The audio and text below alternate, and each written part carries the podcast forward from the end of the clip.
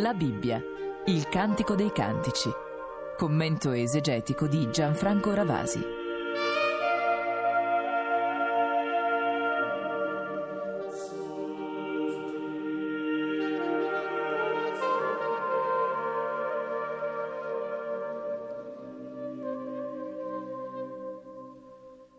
C'è stato un grande scrittore cristiano del III secolo, Origene, che viveva ad Alessandria d'Egitto, il quale ha fatto, ha proclamato, diremmo, una specie di beatitudine, una beatitudine curiosa. Beato chi comprende e canta i cantici della scrittura, ma ben più beato chi comprende e canta il cantico dei cantici.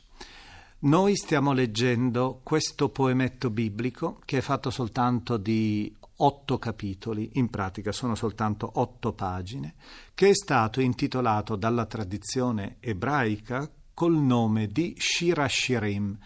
In ebraico Shir vuol dire cantico, Shirim è il plurale, quindi il cantico dei cantici, che è un modo per esprimere il superlativo, cioè per indicare qualcosa che è assolutamente irraggiungibile.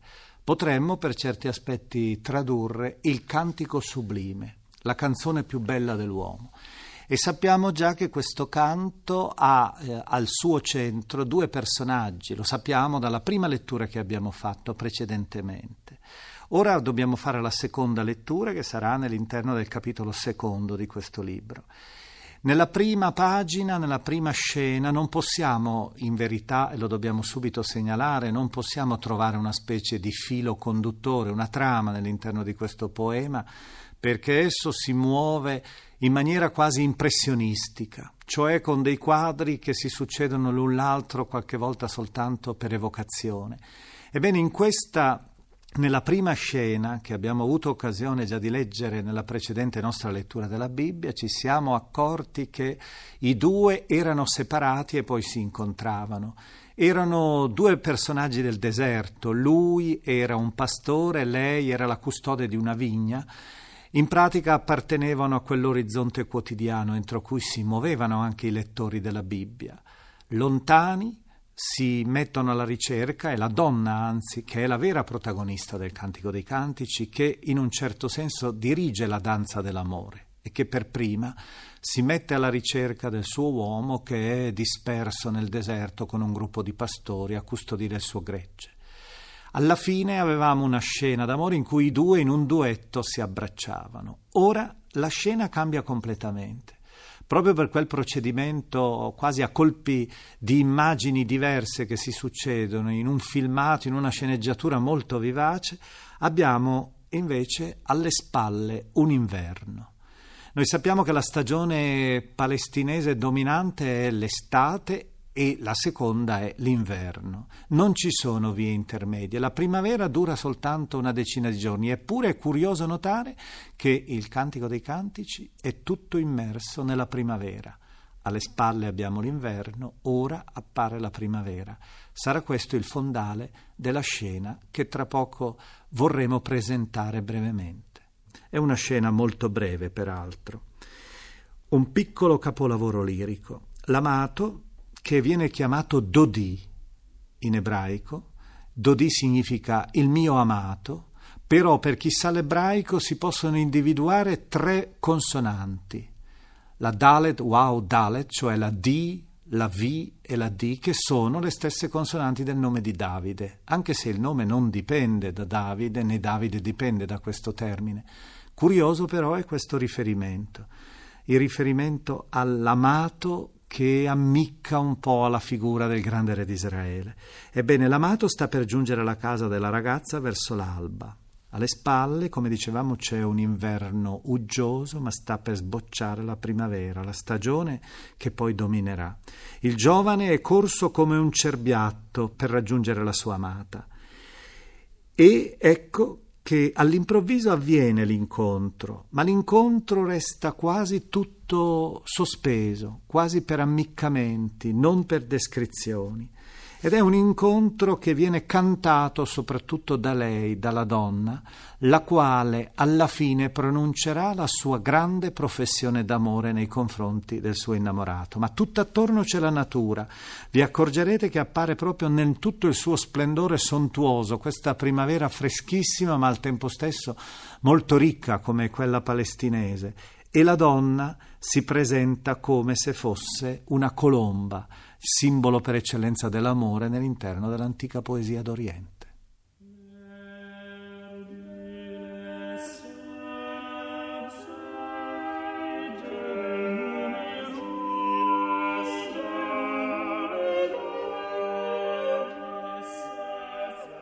Una voce. È il mio amato.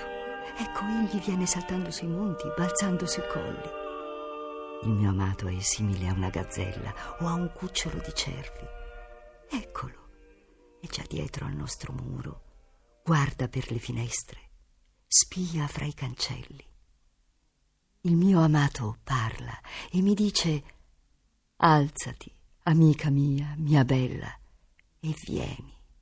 Ecco, l'inverno è passato, cessata è la pioggia, se n'è andata.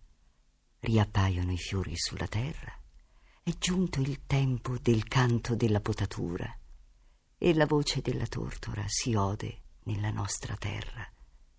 Il fico emette le sue gemme e le viti in fiore esalano profumo. Alzati, amica mia, mia bella, e vieni. O mia colomba, che stai negli intagli della roccia, negli anfratti dei dirupi, Fammi vedere il tuo viso, fammi udire la tua voce. La tua voce è dolce, incantevole è il tuo viso. Prendeteci le volpi, le piccole volpi che devastano le vigne. Le nostre vigne sono in fiore. Il mio amato è mio e io sono sua. Egli pascola il gregge fra i gigli. Prima che soffi la brezza del giorno e le ombre fuggano, Ritorna, mio amato, simile a gazzella o al cucciolo dei cervi, sulle montagne di Beter.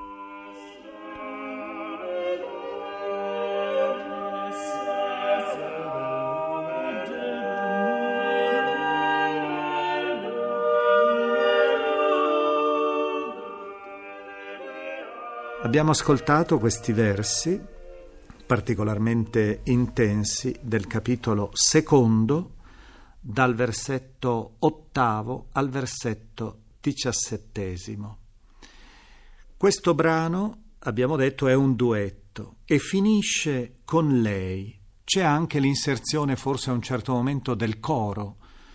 Nel versetto 15, quando si parlava delle volpi, le piccole volpi che devastano le vigne, una presenza un po' misteriosa, gli studiosi hanno dato varie interpretazioni. Probabilmente le volpi o gli sciacalli rappresentano, che rovinano le vigne, che devastano le vigne, rappresentano i nemici dell'amore.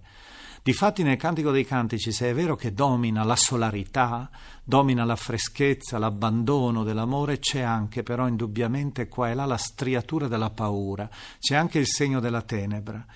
Ed è per questa ragione che allora forse vengono introdotte queste volpi che devastano le vigne e la vigna è anche un simbolo della femminilità, è un simbolo della sessualità femminile che viene in qualche modo devastata quando è sottoposta ad una violenza, mentre dall'altra parte questa femminilità è donata dalla donna al suo uomo. Abbiamo prima detto che esiste al vertice di questo incontro primaverile, sullo sfondo di una natura che sta ricreandosi, fiori, fico, voce della tortora, colombe, gazzelle e così via, c'è una dichiarazione d'amore. Questa dichiarazione d'amore è quasi un soffio ed è in ebraico ritmata dal suono i, che è il suono del pronome di prima persona, l'io, mio. Dodili vanilo si dice in ebraico, cioè il mio amato è mio e io sono sua. Questa grande dichiarazione d'amore indubbiamente è la proclamazione dell'unione tra i due, i quali non si amano soltanto possedendosi, si amano soprattutto donandosi.